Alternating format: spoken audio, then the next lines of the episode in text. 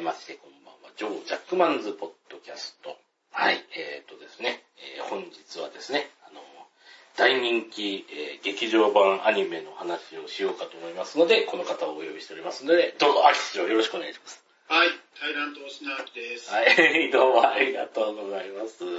ちなみに、えータイラントというのは、あの、ウルトラマン太郎に出てきたやつではないということですよね。はい、それですね。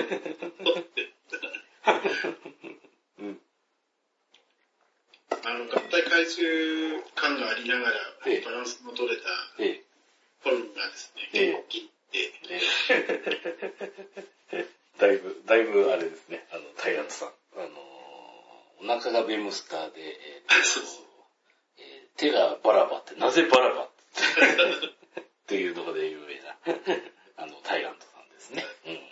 耳が確かイカルス星人だったかな。あそうですなぜそのチョイスという。超人も宇宙、星人も混ざってる。なぜそのチョイスという謎の。先々ね、ウルトラ兄弟倒してって、うん圧倒的強さ感はすごく良かったですけどね。うんあいいですね。あの、モンスターハンターにもいましたね、そういうの。あの、軟弱のタイラントみたいなやつ。あらゆる古流の技を使うやつが出てきましたけど。あ、タイラント感あるな、つって。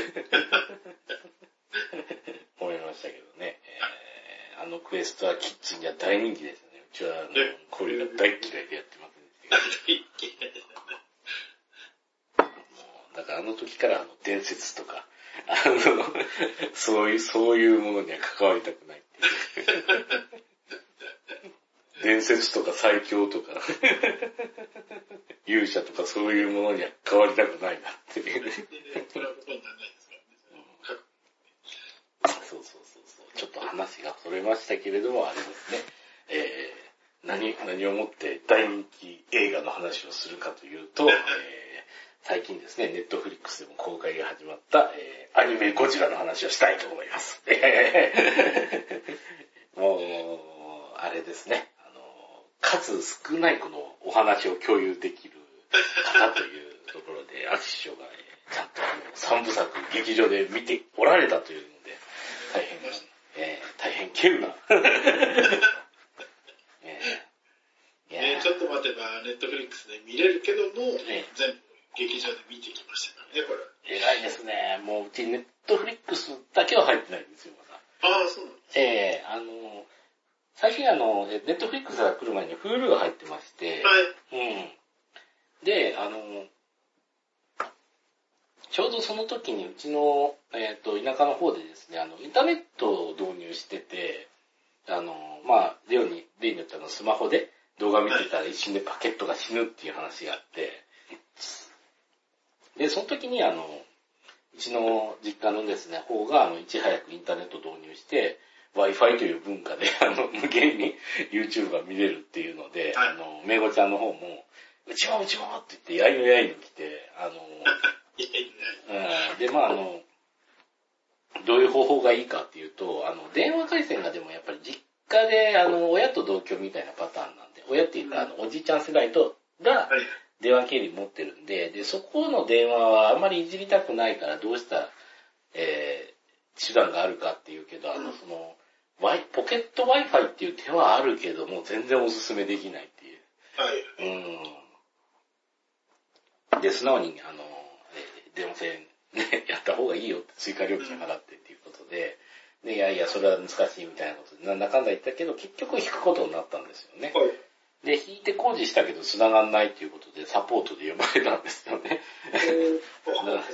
サポートっていうか、えー、って、それは普通のサポートでしたら、なんか忙しいとか来ないとか、なんかそういう話で。うん。で、言ってたらなんかあの、びっくりしたことには、ルーター設定がない状態で引き渡して帰ってて、えっと思って。うん。で、プロバイダー ID とか全部入れて、それでやって繋げて、なんか、でもなんかそれが分かるまでにすごい時間かかって、4時間ぐらいずっと作業してて。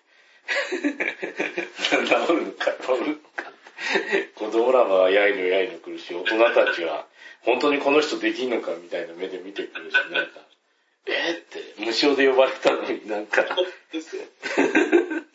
いやいやいやいや、うーん、ここれはこうで、こうで、うん、これがこうで、ずっと4時間ぐらいやってて、本当にできんのかなっていうので、なんかそういう目で見られるけど、そういう目で見られるのはもう慣れっこなんで大丈夫でしたけ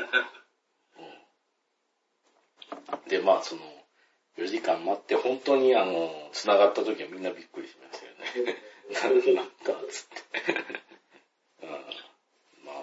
結局、あれですね、あの、ルー、なんですかね、あの、えっ、と、インターネット引いた時にあの、大元のルーターが来るんですけど、その中に設定がどうも入ってないっぽくて、で、うん。で、そのルーターのパスワードとかその辺の資料がなくって、で、結局あの持ってた自分の昔使ってたあの無線 LAN の Wi-Fi の端末だけあったんで、はい。そこのルーター機能でインターネットの設定全部ぶっ込んで、うんん。で、なんかあのブリッジ接続みたいな感じにして、あの構築してつけたみたいな流れで動かしてたんですけどね。うん。これは、つって、うん。あの、大元のルーターにこう、ランつけても中見れないと思って。そうでしょって。持ってきててよかった自分のノートパソコンと。やばい、これが、これがなかったらもう終わってた、みたいな。ですね。やりようないです。やりようがないっつって。うん、向こうに、だって行った、家に行ったらパソコンもないんだもん。びっくりしたんですよ。わおパソコンないしにインターネットだけ同時にしたの？みたいそれも時代なんでしょうね、でもね。な。うん。よかった。ちょっとら、ないけど。うん。まあまあ、あの、すんごい話がずれましたけど、まあまあ、そんなところでですね、あの、えっ、とですね、そんなところで、えっ、と、その、めいごちゃんにいい格好をしたくて、えっ、とですね、あの、Hulu っていうのは都合5つぐらい ID を兼用できるから、あのそこでうちの ID 渡して、これであの、ドラマとか見れるよってポンとやっちゃったら、あの、えー解約できなかった、なくなったと。いうところですね。うんなんで、Hulu、Hulu は、えーネッだから Hulu とあとは、えーえーっとですね、結果的に、えー入っちゃってる Amazon プライムの 2, 2種類ですね。うん。ここも一本いけいくと、ちょっときつくなるんで、うん。我慢してるという現状ですね。はい。うん。まあまあ、かなり話がそれましたけど、ぐっと、あれですね、あの、アニメゴジラの話に戻していきますけれども、えーっとですね、あまり、うん、正直なところ、あの、インターネットの評判を見ても、さほど評判がよろしくないと。えー工業成績的にもそこまでは振るわなかった感ありますね、これ。そうですね。うん3はまだ出てないのかな。でも、あんまり思わしい数字はなかったと思いますね、確かにね。と今、念のため、一応工業成績見てみますけれども、え工業成績。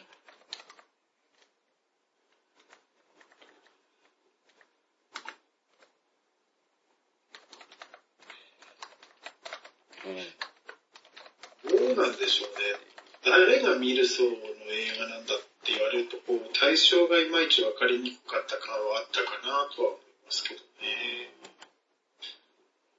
いやいや、これ工業成績一覧というのでダーッと出てますけれども、ありました。うん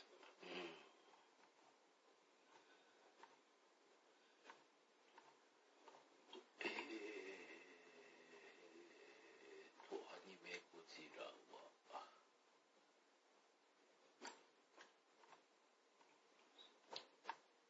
今出ましたね。えーと、ああ、やばいですね。一作目がですね、えー、3.4億円ですね。4億円。3億4千万。この工業成績はですね、えーどれぐらいかというと、僕の大好きな、えー地球攻撃命令ゴジラ対ガイガンを超えてますね。あ、超えてる。あれは3億2千万なんで。物価的な部分はどうなんでしょうか、そこら辺。いや、その辺は感じますね。でちなみにゴジラゴジラの逆襲も超えてますよ。2作目。あれは、えっ、と、1億7千万ですからね。そして初代ゴジラの1億5千万円も超えてますんで。あえー物価的なあれは考えないでください。うん。じゃあ、あの、ひどうなんでしょうね。惨敗と言って差し支えないような感じ。参考までに言いますと、あの、シゴジラが82点、82億5千万ですからね。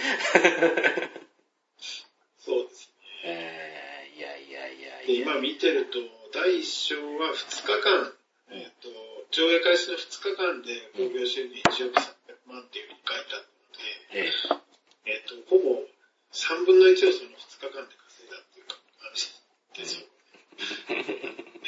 ー、う。なかなかちょっと厳しい。うんちなみに、えっ、と、2作目の、えー、決戦軌道増殖都市に至っては、えー、1億円ということで。ああ、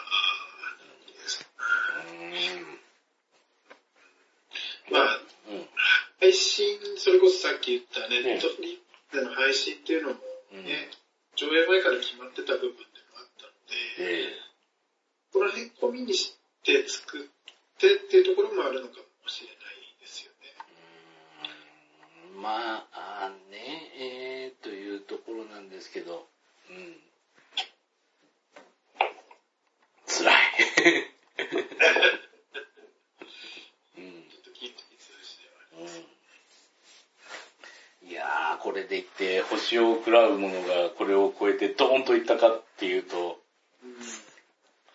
正直、なんか大ヒット御礼イベントっていうのをたくさんやってましたけど、ネットで見る限りは、うん、うん、うんって工業成績のことを一言も書いてる、日記しか書いてなかったから。そうですよね。えまあ、この作品は、監督が静野公文さんですよね。で、この方は名探偵コナンシリーズを作られてる方ーで、で、脚本はおなじみ、室伏源さうん。ね。この方はヒットメーカーというか、うん。独特な脚本を書かれる方ですけども、うん。制作陣ですとか、あと出演者、キャストさんね、宮野さんとか、うん杉田さんとかいらっしゃいますけど、非常に豪華なメンバーもうん。なってて、まあ、アニメでゴジラ作る夫人としては、かなりいい体制だったんじゃないかなと思いつつ、うん。どの辺なんでしょうね、でもそこら辺もう一つ受け入れてもらえなかったとこうんろでね。確かですね、あのー聞いた話でいくと、これは東宝の戦略として、あのーえーっと、もうあのーゴジラが途切れないようにしようっていう考えがあったそうなんですよ。で、なんかあの、このアニメゴジラっていうのは、あのーこのシンゴジラの前から企画自身はあったそうう、なんですよねなん。うですね。うん。で、まあ、あの、えっと、これ、あの、ギャレゴジさんがあった後に、この、ね、もう、あの、日本で、もう、あの、ギャレゴジっていうのは、まあ、あれ自身もね、あの、うち、シンゴジラの後に見たから、ちょっと、うん、パッとしないかな、みたいなイメージがあったんですけど、あれ、もっとも、そもそも言えば、あの、ファイナルウォーズの後にあれが来たんで、みんな、あの、ゴジラが復活したって涙したっていうところなんですよね。うんうん、2004年にファイナルウォーズがあって、本当にファイナルにしてくれたんで。その後にあのギャレゴジがあって、うんまだ怪獣映画では戦えるんだって感動して、日本でこのシンゴジラを作るってね、いう流れでいって、で、シンゴジラがドーンと打ち立てた後に、あの、まあ、アニメもやるぞっていうことで、もう脚本もうろぶちさんだということで、しかもあの、この、一回このね、地球がゴジラに滅ぼされた後の話だっていうので、もうどういう話になるか全く見当がつかなかったんですよね。確これはね。うんという情報でちょっと、これはすごいんじゃないかということで、こう、見に行ったんですけど、ちょっと、工業成績だけで見ると皆様には、こう、あの、うんお気に入りなかったうんあんまり届いて、まあでも一作目、なんかあの、みんなが見たいものじゃなかったっていうのはたくさんありますよね、これは。うん。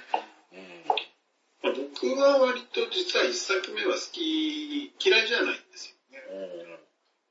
怪獣映画かって言われると微妙なところはあったんですけど、うんまあ SF ものとして見たときには、まあまあ、あの、迫力もあって、ね、劇場で見てますしね、それはえで、最後のねう、ん絶望、まあこういう終わり方で次に引きだったらこれはこれでいいのかなっていう感じだったので、えうん。まあ、満足度はそれなりに高かったんですよね。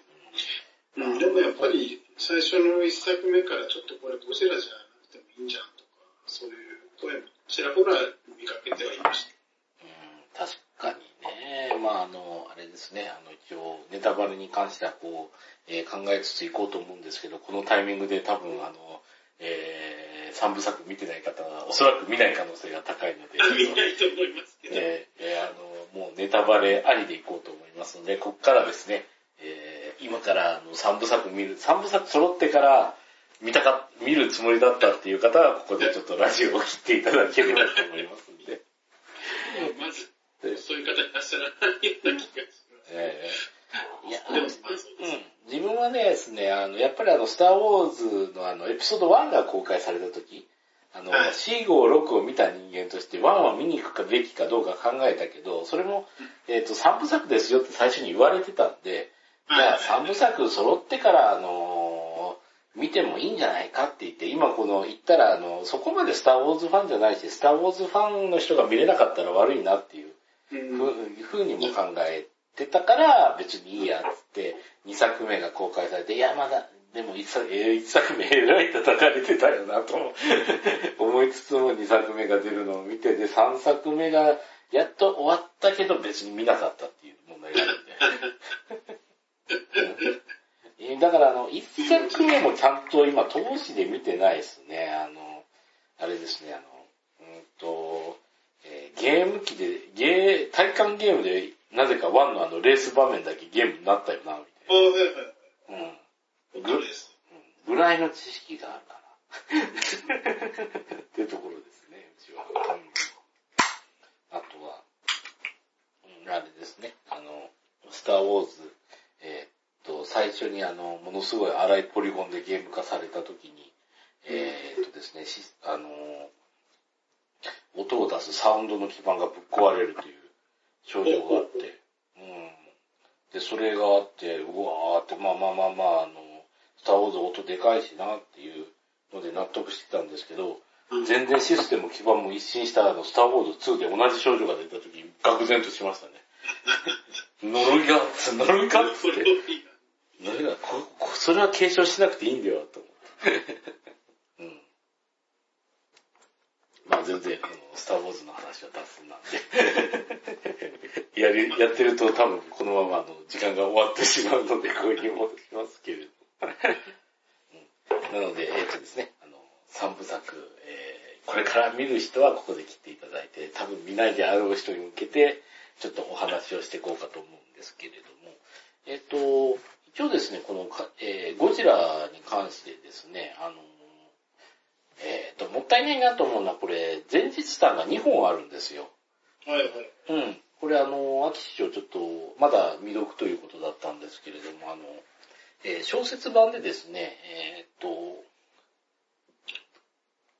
いろいろ語られるんですけど、あの、この、こちら、怪獣惑星の、ほんと一瞬の最初の冒頭で、一瞬だけカマキラスとドゴラが映るんですよ。出ますね。ええ。あれにはちゃんと意味があって、あのーえっ、とですね、あの、2000年代のこのおあたりに、まずあの、怪獣が突然いっぱい現れたっていう。はいで、あのー流れとしましては怪獣、えっ、とですね、ほぼ全ての東方系怪獣は、うんえー小説版で出るんですよ。うんえーまあちょっと後で説明するんだけど、とあるに、えっ、とね、1匹を除いて全て出るんですよ。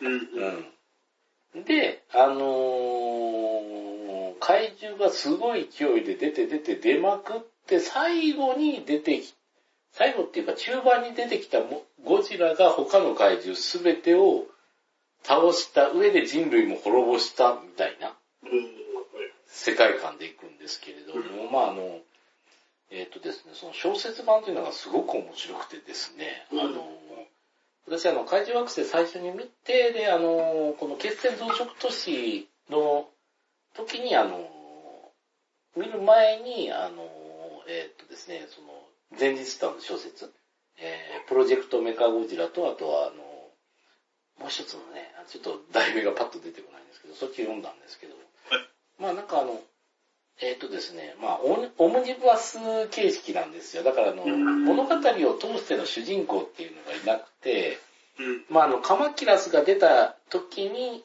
あの、居合わせた人のインタビューで、こう、あの、話を紡いでいくっていう話なんですよね。うん。うん。うん。だから、あの、最初にカマキラスが出た時、あの、ハリウッド映画みたいな話で、あの、うんこう、あの、力に逃げ込んで、この、えっ、と、パイプを打打ち抜いて、そこで出てきた蒸気でひるませてガス爆発に巻き込まして、倒したって、わーとか言って、それで、俺たちは英雄だってバッと外に出たら無数のカマキラスが、ニューヨークで大暴れしてたっていうので、愕然とするという話なんですけれども。うん。その中でも本当に出ない怪獣は出ないないぐらいの勢いで、あのーキングシーサーとかヘドラとか、ええあのーダガーラっていうあの、え、これモスラ2の敵やんっていう人とかも出出てきて、あのーやってましたね。うん、ただデスギドラは出てなかったような気がしますけど。うん。まあ、それぐらいの勢いでこう、ね、いっぱい出てきましてね。で、その、なんやかんやあったけど、最後にもうゴジラには誰も勝てなかったみたいな感じで、えーっと、幕を閉じて、その怪獣惑星のところのですね、あの、春尾くんたちの物語にバトンタッチするところなんですけれども、ええいやいやいや、これですね、あのーまあ、怪獣惑星の話の冒頭からいくとですね、もう人類自身がもう6000人ぐらいしかいないんですよね。うん。うん。で、あのーそれでですね、あの、移住可能な惑星みたいなところに、あのもう、本当にボロボロになりながら取り、えー帰るんですけども、と、たどり着いたらもうそこがもう地獄のようなところで、うん。まあ、そもそも宇宙には人間の住める、ね、惑星自身がほとんどないですよっていうのをこう、むざむざと見せつけられるんですよね。うん。そしてまああの、一応その、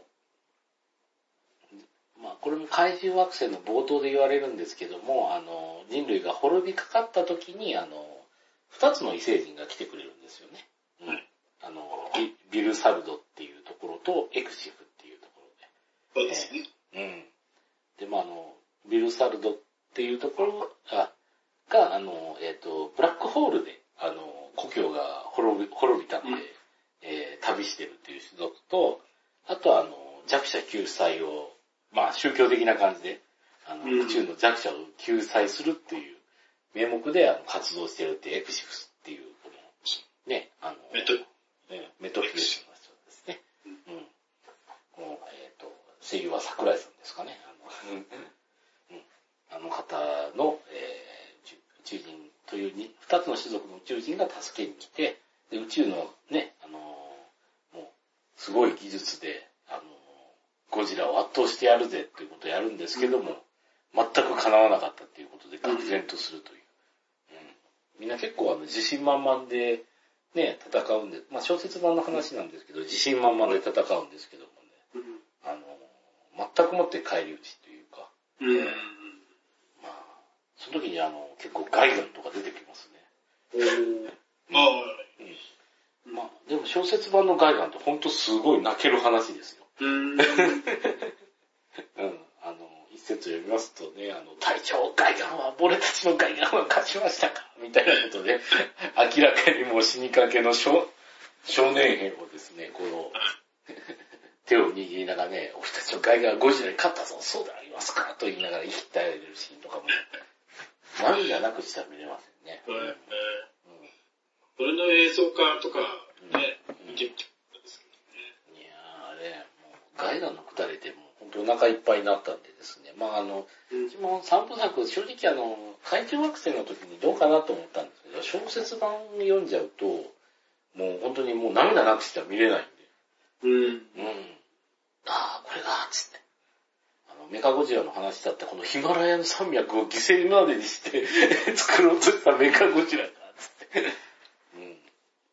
結局あの、とんでもない、もうだから地球人類が滅ぼされるぐらいだったらっていうことで、あの、相打ち覚悟ですごい作戦がたくさん計画されるんですよ。ね。あの、えっ、と、ヒマラヤ山脈にゴジラを追い込んで、で、あの、そこであの、もうヒマラヤ山、近くから爆発してヒマラヤ山脈の圧倒的重力でゴジラを生き埋めにしようとか。だからあの、エベレストとかそういう山脈っていうのはもう破壊されるっていうのが確定してて、それに起こった人が、あの、人間がこの、あの、本当神のような頂を壊していいものかっつって。だから人間に壊される前に俺はあの単独登場するとかいう男の物語とかがですね、小説で書かれてて。うん、熱いなぁと思って。うん。まあ、結局そうしたけど勝てず。みたいなのが、その中の物語とにあって、うん。あんなにガイガン頑張ったのにメカゴジラは起動しなかったと。うん。もう本当にいいですね。小説版の方は涙なくしては見れないっていうか、あの、あれですね、怪獣が出てきて、こう、人間がこう、滅んでいくっていう、うん、滅び、滅んじゃうっていうのはもう確定している小説なんで、もう本当に、うん。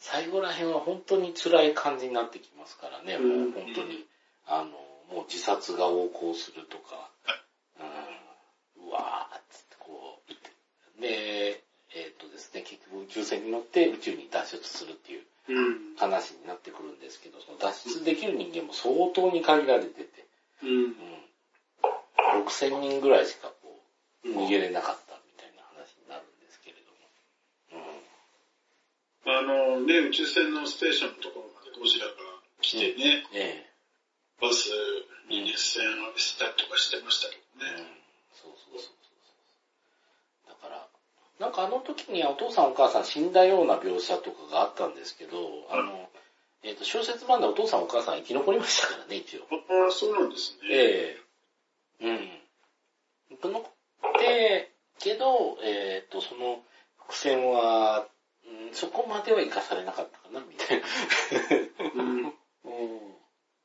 まあ、かろうじてね、2万年地球にまだ人類がいたっていうことぐらいでしか、うん生存者、者は、まあ見た限り、僕は見た限りなかったですけどね。うん。いやいやいやいや。まあ確かにですね、あの、ゴジラの怪獣惑星の時代ではもう、あの、もう地球が負け、あの、なんかあの、今回のゴジラっていうのはなんかあの、植物由来らしいですね。ああ、うん、あれですもんね。大きい方はゴジラアースとかって名前がついていてね。うん。そうそうそうそう。あの、これはでも結構あの、怪獣惑星の見どころなんですけど、ゴジラに勝つんですよね。ハルオ君の作戦で。そうそうそう。うん、しかもあの、うん、最初に倒したゴジラっていうのはね、質量とかで言うと、うん、それこそ2000年代に人類が勝てなかったゴジラですもんね。うん、そうそうそう。ぐらい。で、総攻撃して勝てなかった相手に1個大体ぐらいで勝っちゃうわけですからね。うん、そういう意味じゃ、うん、まあ、優秀な司令官ですよね、うん、あのー、あれですね、あの、えっ、ー、と、昔から疑問だったら怪獣って結構肉の塊っていうイメージだったんですよね。うん。で、それが、に対してあの、ミサイルとかがこう、割と効かないじゃないですか。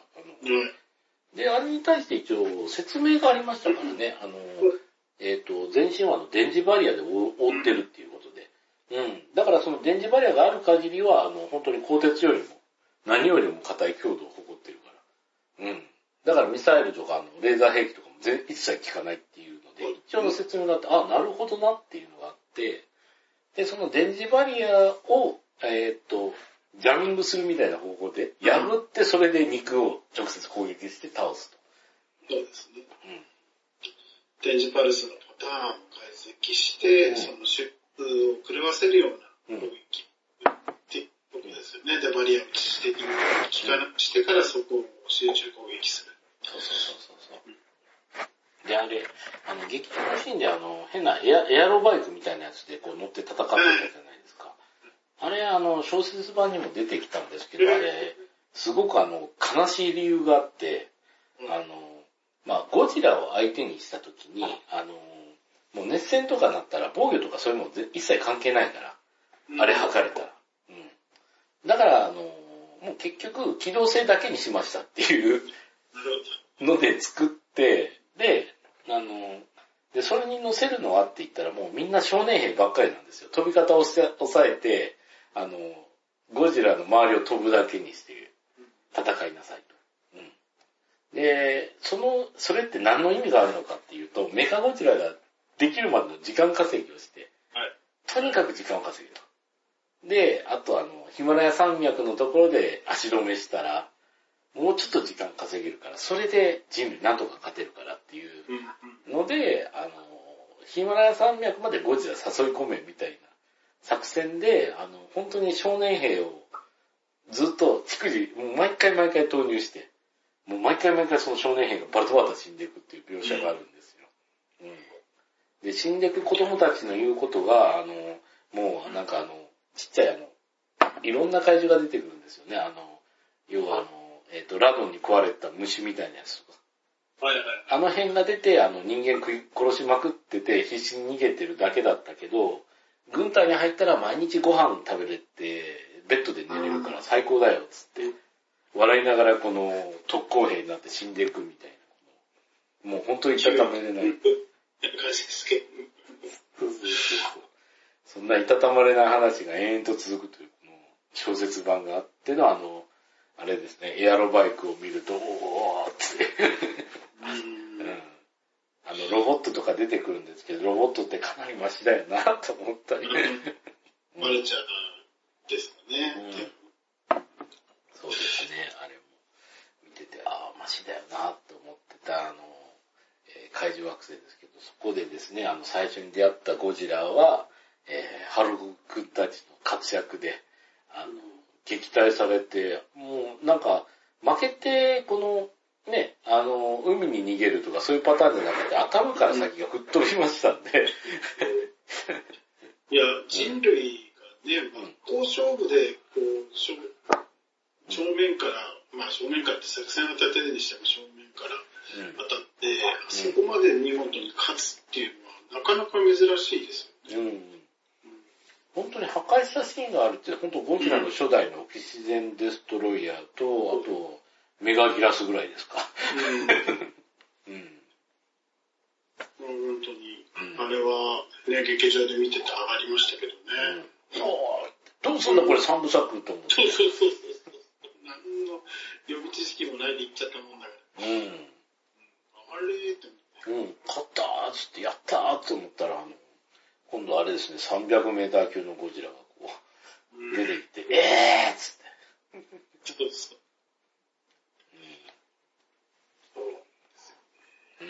うん。で、あの、そうですね、一個大隊なんてもうあっという間に壊滅させられて。う、ん。うん。で、どうなってしまうのかっていうのが、引きで、えっ、と、怪獣惑星の話は終わっていくんですけれども、うん。で、僕は、だからここまではね、すごく、あの、ワクワクして見てて、で、賛否あると思うのが、決戦軌道増殖都市、ええ、けやっぱりメカゴジラだと思うんですよね。うん。で、多くの人って多分、一遍怪獣型のメカゴジラが、ね、バチバチやるんじゃないかって思ってたと思うんですけども、いや、っていうかあの、えっ、と、映画館のあの、あれですね、売店であの、メカゴジラ売ってましたからね。あの、うんうん。バチバチやるでやろうと予想された。うん。でね、あの、最初の第一作目のエンディングにも、そのメカゴジラヘッドみたいなね、うん。メカゴ、玉みたいなの出てきて、ん。引きで終わりだったのうん。で、で、まあ、見てみればその都市自体がメカゴジラシティって言ってね、その都市機能で戦うみたいな設定自体は、まあ面白いっちゃ面白いんですけど、期待してたのとはちょっと違かったのかなって感じはしましたちもあれですね、あの、一生のその、生き残ってた人類っていうのが出てきましたからね、あの、うん最後、一一話の最後に。うんでそれがね、ちょ結構あの、昆虫由来みたいなことを言ってて、で、みんなあの、あ、どうせモスラでしょ、モスラでしょってみんな思ってる。なんか、いや、ここはあの、あれだね、あの一つ飛ばしてメガロじゃないかっていう予想があって、うんいや、俺はメガロだと思うっていうのと、あと、いつ作目見た時に思ってたのが、そのブラックホールうんぬんって言ってたから、あの、ビルサウトっていうのはブラックホール第三惑星人、すなわちメカゴジラを最初に作った異星人じゃないかなっていうのは一瞬思ってて、じゃあエクシフっていうのは、じゃあ X 星人だと絶対こいつらキングギドラと関わりあるよなと思って。うん。うん。まあでもあの、桜井さんの声といい、あの、態度といい、あからさまに一作目からうさんくさかったですけどね。うん。黒幕感がありましたよね、そうね。まあ、ゴジラとは関係ないにしても、なんかうさんくさいよねっていう感はずっとありましたけどね。うんまあ、ただ、あのー神様が AI っていうのはなかなかね、うん。深い設定かもしれませんな。ですね。うんまあ、劇中のセリフでね、行き着くとこまで行った科学は、神とか魔法とかと見分けがつかないっていううんセリフありましたけどね。ううん、僕らのやっぱり固定概念とか、そういうものとは全く違う。こう文化でカルチャーを作ってきている種族っていう感じがすごくしましたよね、彼は。うん。実は AI の判断っていうのが本当にあの、人間の判断を超えてるケースっていうのは、うんね、あの、もう囲碁とか将棋の世界ではもう実際超えちゃってるわけですから、その一手を人間がこう分析しようとするって言ってももう無理になってきてはいますからね。うん。となると AI が神っていうのは、うん割とね、あの、当たらず、遠からずみたいな感じになっていくと、あれですね、あの、大鉄人17のラスボスあの、AI ですからね、敵は。うんうんで、あの、最終回あたりに言ってたんですけど、ちょっとまたこれ話が脱線するんですけど、はい。あの、大鉄人17の、あの、あのと当時には確かスーパーコンピューターって呼んでたんですけど、うん。それはスーパーコンピューターブレインの結論っていうのは、あの、地球のためには人間を滅ぶべしっていうのを叩き出したんですよ。はい。だから人間を攻撃するっていうパターンなんですけど、いやいや人間を滅ぼすべきではないっていうのが、あの、ワンセブンの、あの、うんまあ AI の意思で、それであの人間に味方して戦うっていう流れではあったんですけど、うん。うん。で、最終的にはそのブレインを作った博士がいて、うん、で、ブレインに勝つためにはどうしたらいいかっていうと、あの、第二のブレインを作ろうってことで、ビッグエンゼルっていうスーパーコンピューターを作るんですよ。はいはい。うん。で、その時に、ブレインが言うんですよ、すごいことを。うん。これはコンピューターとコンピューターとの戦いだと。人間には全くわからないであろうコンピューターとの戦いだ。言いながら戦ってて、これも相当30年ぐらい前の作品ですけど、うん。今思うと相当に深い話してるよなとうんうんうん。思って。うん。最後なんか爆発して終わったかなんかしたんでしたっけかね。ビッグエンゼル。あれはですね、そう、うんビッグエンゼルがあの、えっ、と、ブレインに勝つ方法っていうのを叩き出して爆発したんですよ。はいはい。で、その答えがあの、ワンセブンサブロー、ワンセブンサブローっていう謎の。これもね、あの、うっすらと記憶がある。うん。あれは、あれでなかなか痺れましたよ。あの、ブレインっていうのはスーパーコンピューターなんで、ブレインの周り何キロ以内の機械っていうのは全て支配されるんですよ。うん。だから、あの、大鉄人17も、えーブレインの支配下になってしまうんで、うん。それを防ぐためにやって、ブレ、あの、17自分の電源切ったんですよ、バチンと。なんか、そう、そういう防御しかなくて、じゃあどうするんだって言ったら、あの、この17に実は操縦席があるんだっていう話になるんですよね。はいはい。で、あの、サブロ君がそこに乗り込んで行くんですけど、で、あの、ビッグエンゼルの答えっていうのは、えっ、と、まず、ブレインの、近づいたらでも、操縦してても操縦系乗っ取られるんですよ、結局。はい。だから意味がない。どうするかっていうと、あの、サブロー君がワンセブンをそ操縦して、大気圏まで飛んでって、うん。そっからで、そこで電源切って自由落下で、あのもう要は鉄の塊をば、あのブレインにぶつけて倒せと。でもブレインは分かってたんですよね。だからあの、そんなことしたら、あの、サブロー犠牲になるからこいつはできないだろうっていうの感じだったんですけど、だからあの、そういうことだっていうことで言って、こう、じゃあ俺はあの、ブレインを倒せるのは命なんか惜しくないみたいなことで言うんですけど、途中であのサブロ君だけ逃がして、うん。あの、鉄の塊と化したワンセブンが、あの、せ成層圏からダイブして、それでブレインをぶっ壊して終わるという、恐ろしい話でしたけどね。なんか、あれは一本筋が通ってて、すごい感動した記憶があるんですけどね。うん。いや、なんか、うちに、あの、おもちゃありましたよ、そういえば。そう、意味です。あの、あれですよね、円形の仕組みがサイコガンダムによく似てる。順番逆ですけど。いやそうですね。足を折りたたむ。あ折りたたんだ足が中に入るとサイコガンダムですけど。ただこう、折りたたんでこうちっちゃくなるっていうのが、あの大鉄人ワンセブンですね。い出しました。でもなんかその AI の答えっていうのがこのね、あの、この三部作の最後で出てきたお話にね、なんかあの、割と通じるものがあるなと思う。うん。いや、ほんとそうですね。うん。話で。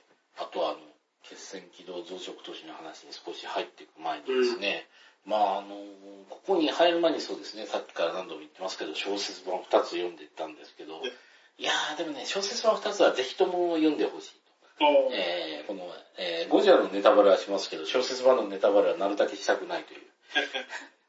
だってあの、なかなかないですよね、あの、この、なんかあの、ワールドウォー Z という映画あったじゃないですか。うん、ありましたね。ぶっちゃけあの、読んでないし、あれも小説版がメインだよって言われても、それも読んでないんですけども、えっ、と、話聞くところによると、その、ワールドウォー Z っていうのは、その、主人公が一人いて、なんか活躍するっていう話ではなくて、その、うんえっ、と、細切れなのレポートレポートみたいな話で、うんうんうん。みたいな話が、こう、続いていくっていう形式なんで、まあ、それと同じなんですよね、あの、ゴジラの前日談っていうのは。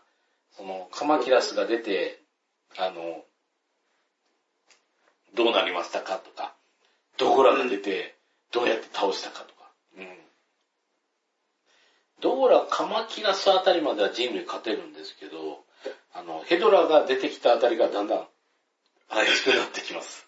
うんうん。あの、メガロとかも出てきて、あの、中東とかメガロに壊滅させられたりするんえーで。で、結局そのメガロっていうのがどんどんあの、東南アジアを壊滅させた上で、日本まで上陸してくるんですよ。はいはい。でもやっぱりあの東南アジアから来るんで、最初に上陸するのが沖縄なんですけども、ただ沖縄の時にあの、キングシーザーが出てきて、メガロと相打ちにしてくれるんですよね。はい。うん。なんかそれで言ったら沖縄の守り神のシーザーはいたんだみたいなことで、あの、在日米軍の自分はそれで感動したみたいなことを言って、いう話とかがあったりするんでね。うん。なかなかでしたね。まあ一応小説版ではデストロイヤーも出てきますよ。う。うんん。あとはどうでもいいんですけども、シンゴジラみたいな話もありますし、あとガルパンみたいな話も出てきますんで。なんか、そっち映像化した方が良かったんじゃないかっていう。いや、怒ってますね。あの、そのガルパンみたいな話の隊長さんがハローくんのお母さんなんですよ。はいはいはい。うん。いやー、なんですかね、あの、本当ね、あの、メガキラスの時にゴジラを倒したのがアブソリュートゼロっていうあの、超凍結兵器みたいな、あの、うんブラックホルダーみたいなやつを使うんですけども、まあ、それを搭載してる部隊が、えっ、と、なんか女子高生かなんか で構成される。で、女子高生って言ってあの、ぷぷって笑うんですけど、先ほど言った通りこの少年兵が特攻してるような世界観なんで、ものすごい学と動員もいいところなんですよね。うん。まあまあ、あの、そのガルパンみたいな話が出てくるのは、その、うんえっ、と、この小説版のあの、えー、2巻のラストの方ぐらいなんですけれどもね。うんうん、その頃にはもうシンゴジラみたいな話も出てきますんで、うんあの、無人在来船爆弾も出てきますんで。うん。なんかでも今お話聞いてると、うんあれですね、パシフィックリムみたいなね、うん。だんだんと怪獣のレベルが上がってって、え第二人類の側の戦力が削られてってっていう流れが描かれてる感じなんでなんですね。まあ、あの、結局のところあの、核兵器っていうのが、もう人類のら最後の一点になっちゃってるんで、で、核兵器効かない相手出てきてどうすんのっていうのが最近の怪獣映画のフォーマットになりつつあるんで、あの、怪怪獣出る核兵器効かない滅ぶという。これあの、なんですかね、あの、トム・クルーズより前の宇宙戦争もそんな話ですからね。核兵器やったけど、あの、敵の円盤は平気みたいなやつが出てきた時、果たしてっていうパターンですね。うん。まあ変な話、あの、核兵器でも壊れない兵器っていうのが出てきた時に、この、ね、世界の軍事バランスでどうなるんだろうみたいな。うん。うんインディペンデンスデイとかもそうでしたかね。うん、そうですね。あの、核兵器でも兵器。うん。まあ、もともとその物理がどうしようもないバリア張ってたりしてましたけどね。うん。まあ、インディペンデンスデイ2はもう大変なことになりましたから。や、やっべえ映画になりましたけどね。ワワンはワンでね、あの DVD 出始めの時すごく面白かったいや、あれはなんだかんだ面白いですよ。ナショナリズムがね、どうもっていう人もいるけど。うん。結構好きですけどね、インディペンデンスデーのワンは。だってあの、インディペンデンスデーのあの、ね、演説上がるじゃないですか。うわーって。上げられちゃいますから、ね。うん。いやー、あれわかりますね。あの、今あの、えー、大日本プロレスと、あの、えっ、ー、とですね、コンバットゾーンレスリングっていうアメリカ団体があの戦っていた時に、あれですね、あの、えっ、ー、とですね、あの、あいつらが乗ってる時っていうかね、あの、C、C、コンバットゾーンレスリング、CZW のやつらはかっこよくて強いんですよね。悔しいぐらいに。うん。だから、あの、そいつは、あの、らが活躍してる時、あの、会場に大 USA コール出ますよ。USA! USA! あれ USA 楽しい。つ、つ、すげえ楽しい。気持ちいい。つって、これは気持ちいいぞ、と思いましたね。